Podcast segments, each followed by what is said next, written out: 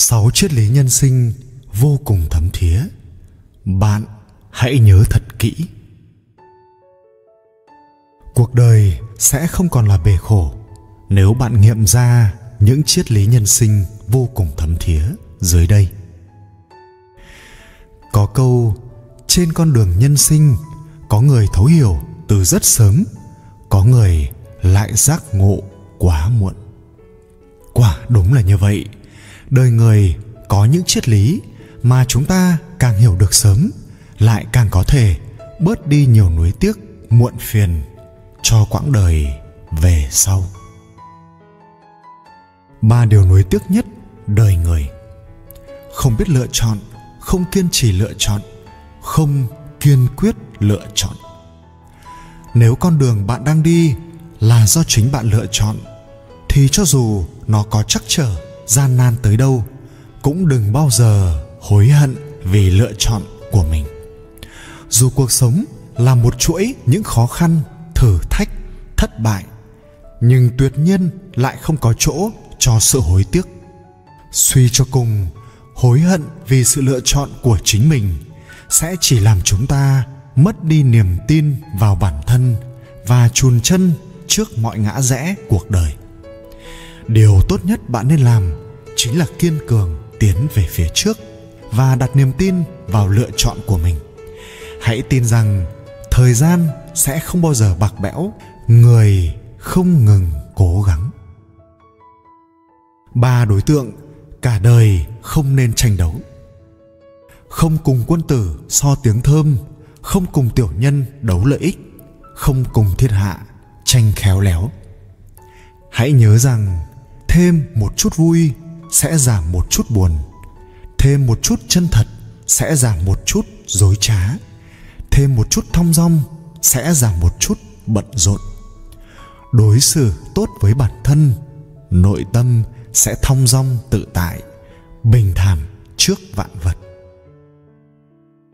Ba thứ mà con người phải mất cả đời để rèn luyện. Nhìn cho thấu, nghĩ cho thoáng cầm lên được, buông bỏ được. Làm người phải có chính khí, làm việc phải biết cẩn thận. Ai đó đã từng nói, đời người thực chất chỉ có ba ngày ngày hôm qua, ngày hôm nay và ngày mai. Người mê muội sống vì ngày hôm qua, người ảo vọng sống vì ngày mai, còn người sáng suốt lại biết sống cho hiện tại, sống với ngày hôm nay quá khứ là thứ đã qua. Chẳng khác nào một tấm chi phiếu đã quá hạn. Tương lai là thứ chưa thể chạm tới, cũng giống như một tấm chi phiếu không thể lấy ra dùng. Chỉ có hiện tại mới là quãng thời gian chân thực nhất để ta trải nghiệm, gìn giữ và trân trọng. Ba điều bi ai lớn nhất của đời người. Gặp được thầy tốt mà không học, gặp được bạn tốt mà không kết giao, gặp được cơ hội tốt mà không nắm lấy. Sống ở trên đời, việc phải đối mặt chưa chắc đã khó khăn. Cũng giống như cô đơn, không hẳn là không vui vẻ. Điều mình đạt được không nhất định sẽ tồn tại dài lâu, mà điều mất đi chưa hẳn là vĩnh viễn không có lại được. Đời một người quá đỗi ngắn ngủi, muốn tránh được bi ai, tốt nhất đừng để bản thân hối tiếc vì bất cứ điều gì.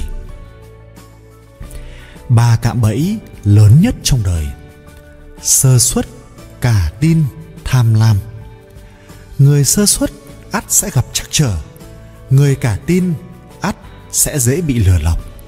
Mà kẻ tham lam chắc chắn sẽ gặp nhiều bi ai.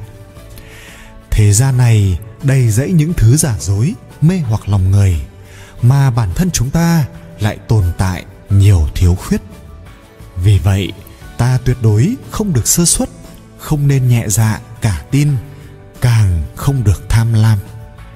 Sống ở trên đời, hãy khắc cốt ghi tâm ba điều cấm kỵ trên để có thể đưa ra những quyết định sáng suốt. Ba điều không nên tranh ở đời. Không tranh đi đầu với lãnh đạo không tranh sự tín nhiệm với đồng nghiệp, không tranh công trạng cùng cấp dưới. Còn người ta học được mọi thứ đều có thể nhanh gọn, dễ dàng, có thời hạn.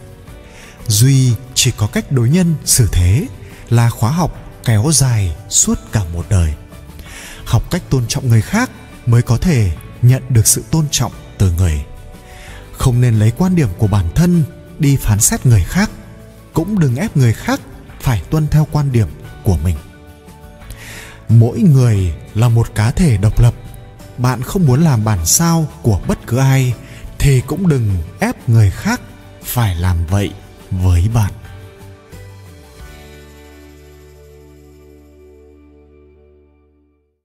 Một gia đình hưng vượng cần có bốn yếu tố sau. Có câu nói rằng, cuộc đời con người thành công lớn nhất không ngoài sự thành công của hôn nhân, hạnh phúc lớn nhất không ngoài hạnh phúc gia đình. Gia đình hòa thuận, hưng vượng là điều mà ai ai cũng mong mỏi, là phúc báo mà mọi người đều muốn có.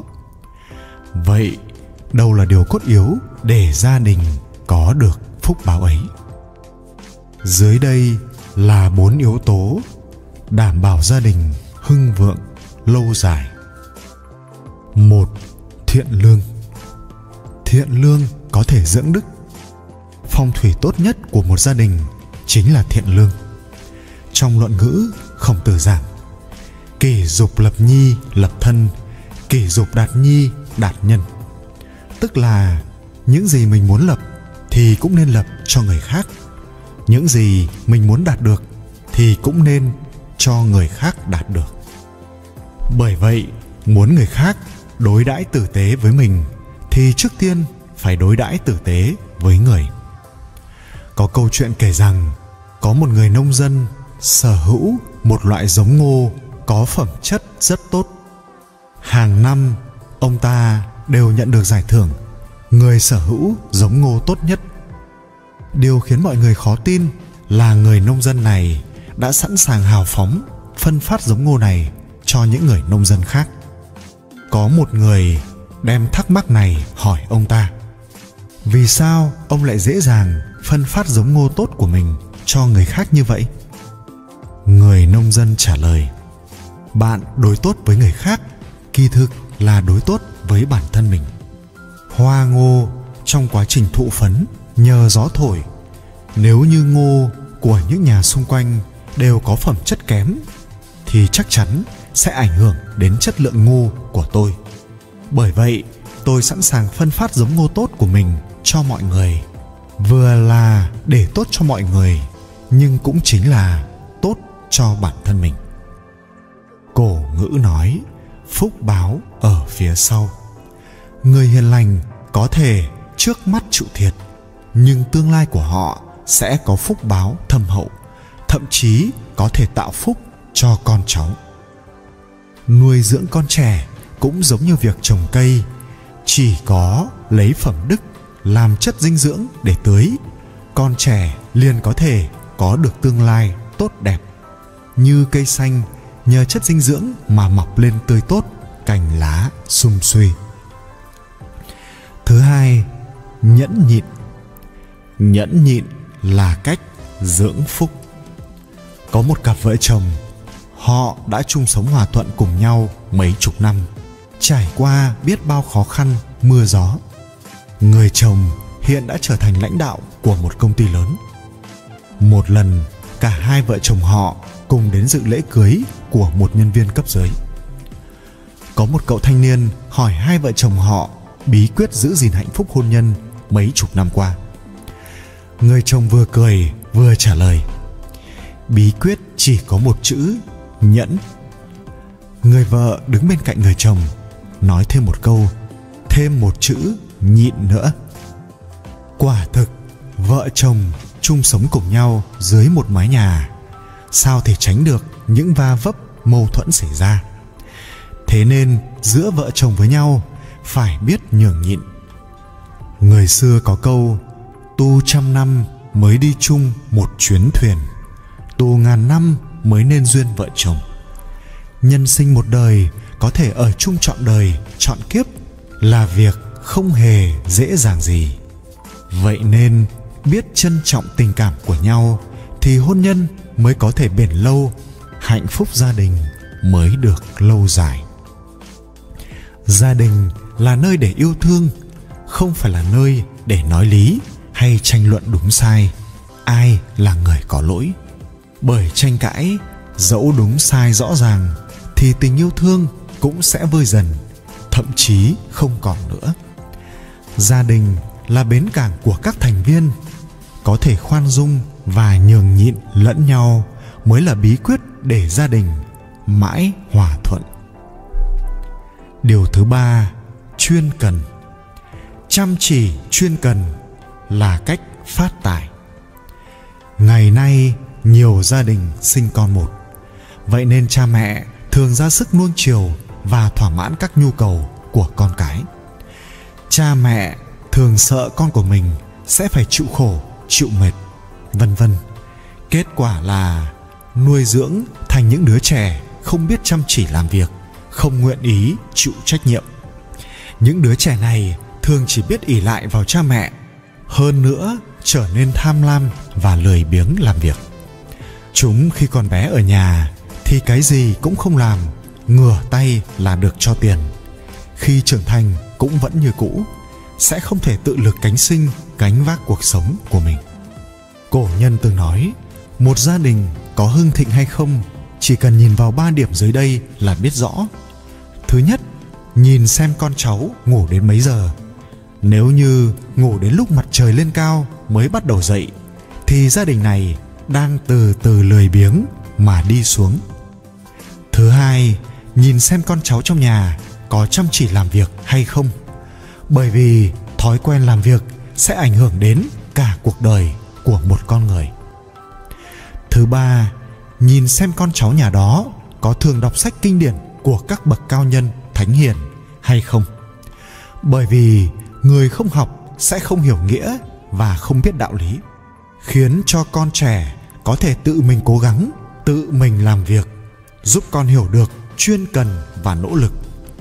Đây mới là món quà quý giá nhất mà cha mẹ nên dành tặng cho con cái, cũng là hành trang đảm bảo nhất để con bước vào đời.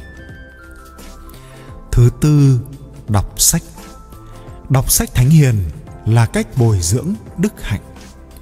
Đối với một gia đình mà nói, không có thói quen nào tốt hơn thói quen đọc sách.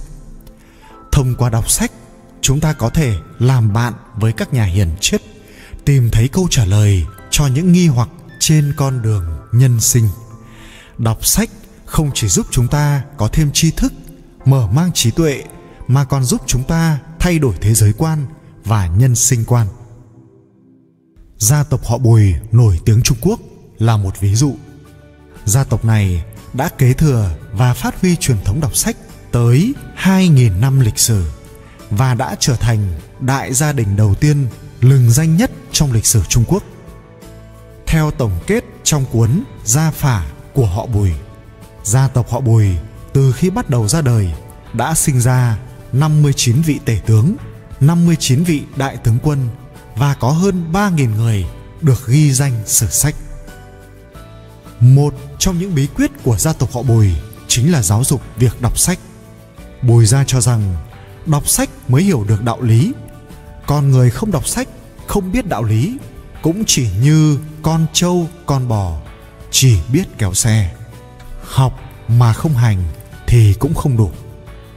Gia tộc họ Bùi còn có một quy tắc đó là nếu người nào không thi đỗ tú tài thì không được bước chân vào từ đường của dòng họ vậy nên trong gia tộc họ bùi từ trên xuống dưới, vô luận là nam hay nữ, già hay trẻ, cả gia tộc đều có một thói quen đọc sách, yêu thích đọc sách.